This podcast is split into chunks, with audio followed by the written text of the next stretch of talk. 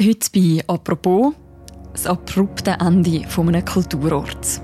Jetzt bin ich total überrascht, weil ich eigentlich meinen freien Tag heute nutzen wollte zum Kaffee trinken und nach Büchern stöbern für Weihnachten und äh, jetzt ist geschlossen. Das Kosmos in Zürich ist vor fünf Jahren mit einem Konzept gestartet, wo vielversprechend tönt hat und neu und ziemlich visionär. Ein Kaffee, ein Kino, eine Buchhandlung, eine Bar, ein Bistro, eine Bühne für Diskussionen und Platz zum Arbeiten. Und das alles unter einem Dach und mitten in Zürich, in der damals neu entstandenen Europaallee, gerade beim Hauptbahnhof. Man hat sich da innen auf verschiedenen Ebenen mit der Kultur beschäftigt. Das ist ein wichtiger Ort auch für Filmfestival gewesen. Das ist nicht der einzige Grund, wieso bald alle vom Kosmos geredet haben.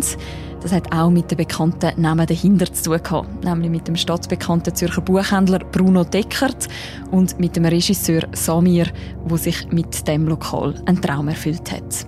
Persönlich ist es so, dass ich natürlich jetzt in meinem Alter mir muss Gedanken machen. Soll ich ähm, in einer Stadt leben, die nur noch aus Kutschi, Putschi, Mutschi besteht und aus Stutz und äh, einfach die Unterhaltung? Oder soll ich äh, mit meinen Freunden zusammen auch einen Ort schaffen, wo ich mich dann bis zu meinem Tod wohlfühle. Das Kosmos ist zu einer festen Größe geworden in der Zürcher Kulturszene. Und dann? Nach fünf Jahren scheitert das Projekt. Das Kulturhaus geht Konkurs und ist ab sofort geschlossen. Ein Haufen Fragen bleiben offen. Von heute auf morgen hat das Kosmos seine Türen zumachen und 71 Personen verlieren den Job. Wie hat das passieren über das reden wir heute im Podcast «Apropos» vom Tagesanzeiger und von der Redaktion Tamedia. Mein Name ist Mirja Gabatuller und bei mir im Studio ist der Tim Wirth. Er ist Redakteur im Zürich-Ressort vom Tagesanzeiger. Hallo Tim. Hallo Mirja. Tim, wann hast du deinen letzten Kaffee getrunken im Kosmos? Anfang November irgendwann, an einem Montagabend. Da weiss ich noch, weil am Montag war ja immer die äh, Politikdiskussionsreihe Cosmopolitics gewesen. und dort bin ich mit einem alten Primarschulkollegen gegangen an eine Diskussion zum Thema, wie man die Pharmaindustrie in der Schweiz revolutionieren das klingt jetzt schon mal recht typisch Kosmos. Du und ich, wir leben in Zürich, wir kennen das Lokal. Jemand, der noch nie dort war, wie muss man sich das vorstellen? Was ist das für ein Ort?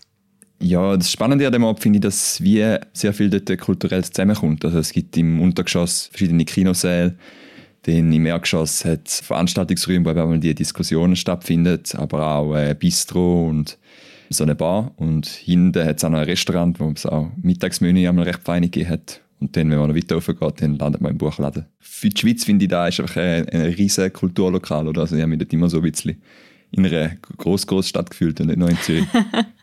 es ist auch ziemlich gross, muss man sagen. Ja, es sind etwa 5000 Quadratmeter. Man kann sich dort wirklich vertun. Anfangs von dieser Woche bist du wieder im Kosmos vorbeigegangen, aber das mal als Journalist. Wie hat es denn dort ausgesehen? Ja, ziemlich trist. Also es war wie alles eigentlich, glaube vorbereitet für den Montag schon. Die Tische sind dort entdeckt und es sind auch Leute wollen irgendwie Bücher kaufen in Laden und so.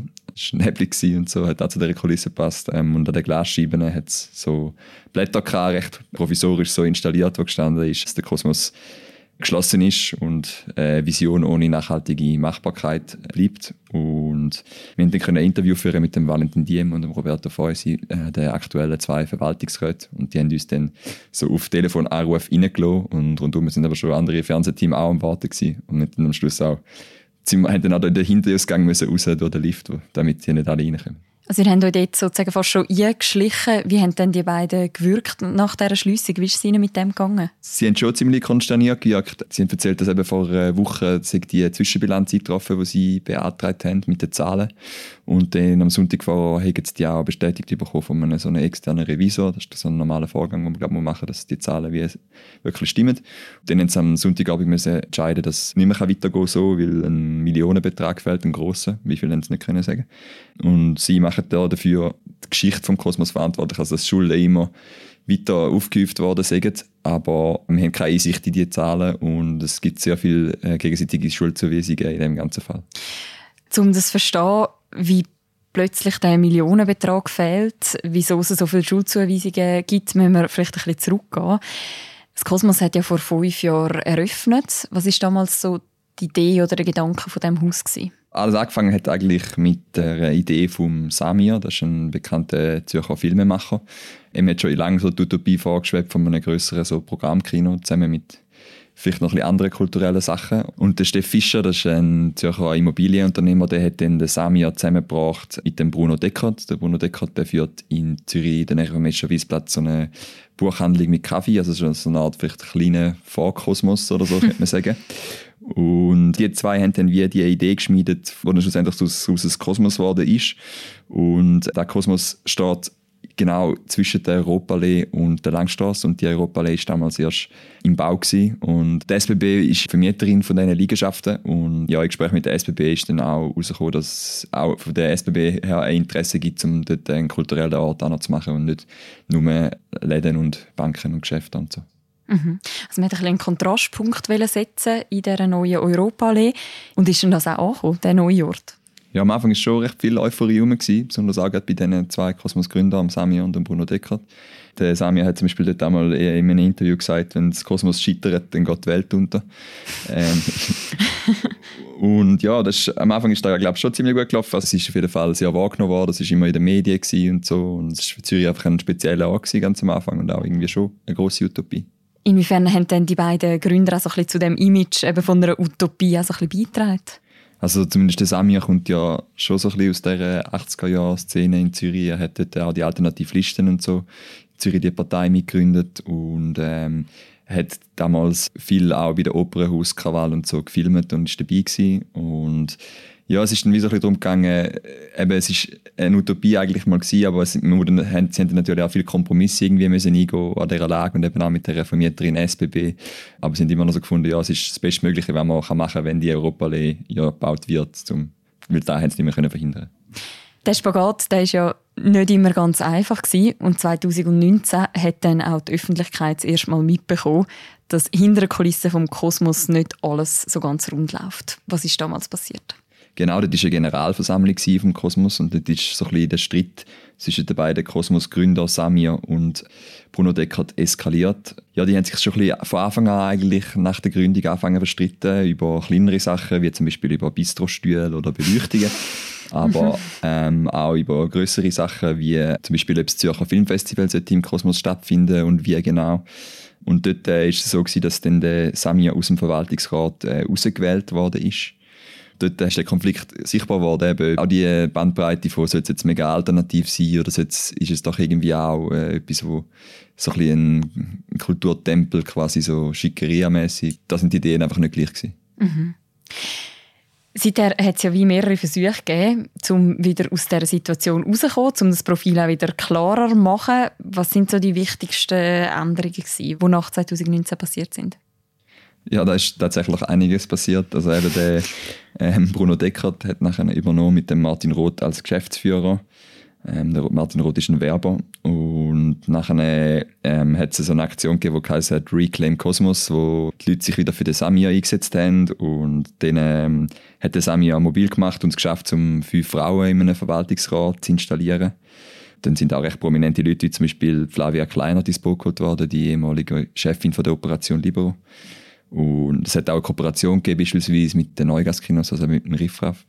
Ja, und dann der Frühling ist das Kosmos schon wieder der Schlagziele weil die, die fünf Frauen aus, auf einen Schlag aus dem Verwaltungsrat austreten sind.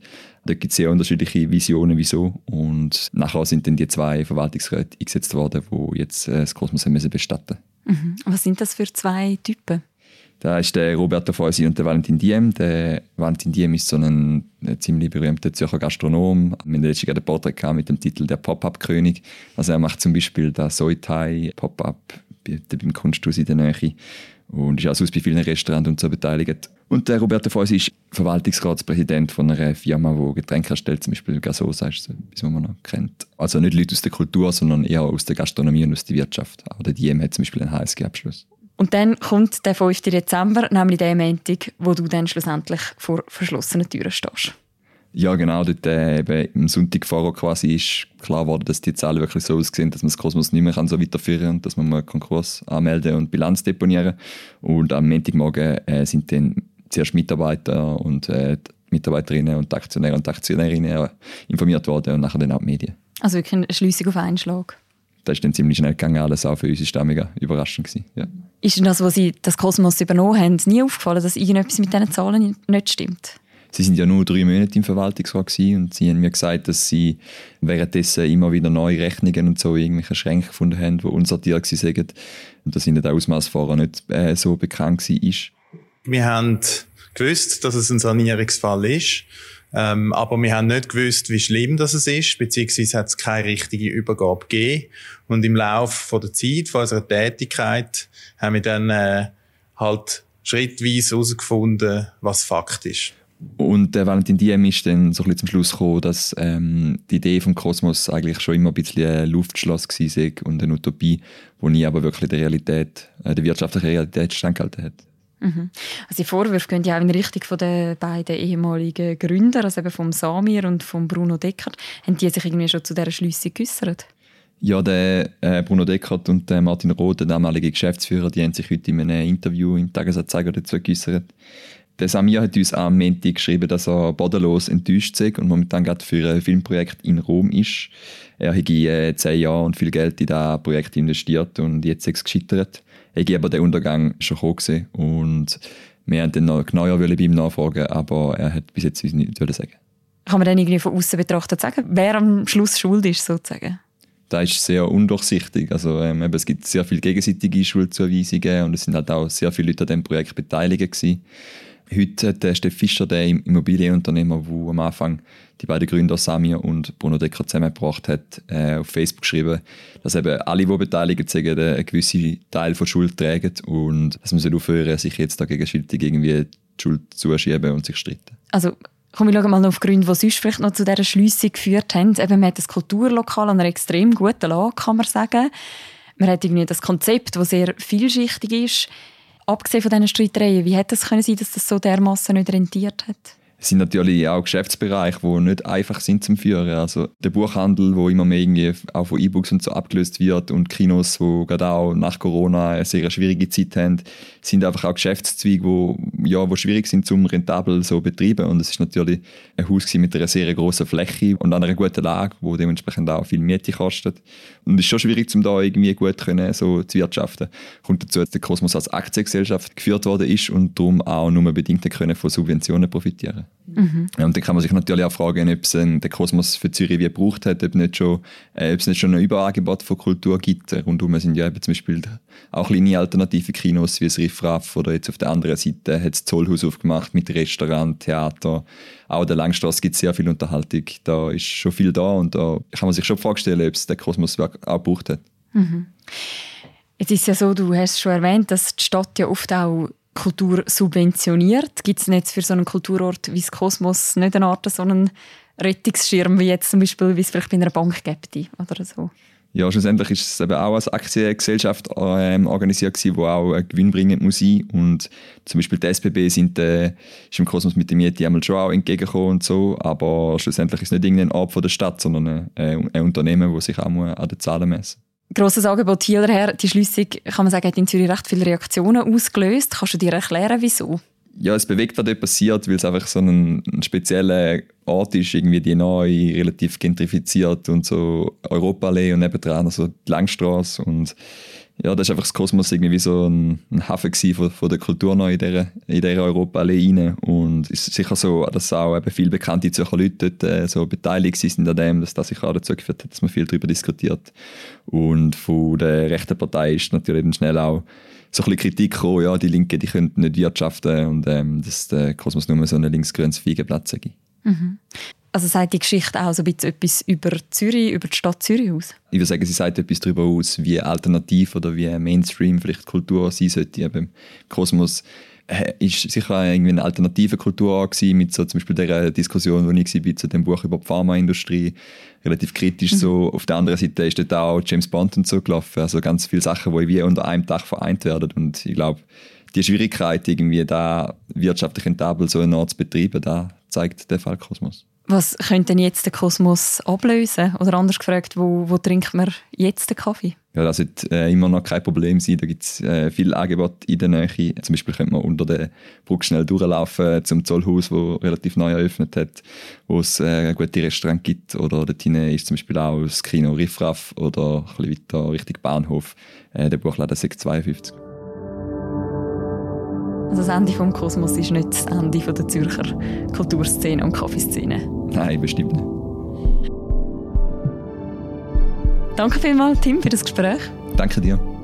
Wer das alles nochmal möchte nachlesen mit all diesen Zwischenepisoden und all diesen Diskussionen rund ums Kosmos, der kann das natürlich machen. Wir verlinken auch noch Beiträge dazu im Beschreib zu deren Episode. Das war es, die heutige Folge vom Podcast «Apropos» vom Tagesanzeiger und Tamedia und das war es auch für diese Woche von uns.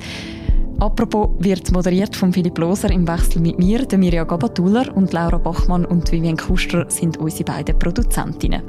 Und die nächste Folge von uns, die hören ihr am Montag wieder. Bis dann, macht's gut. Ciao miteinander.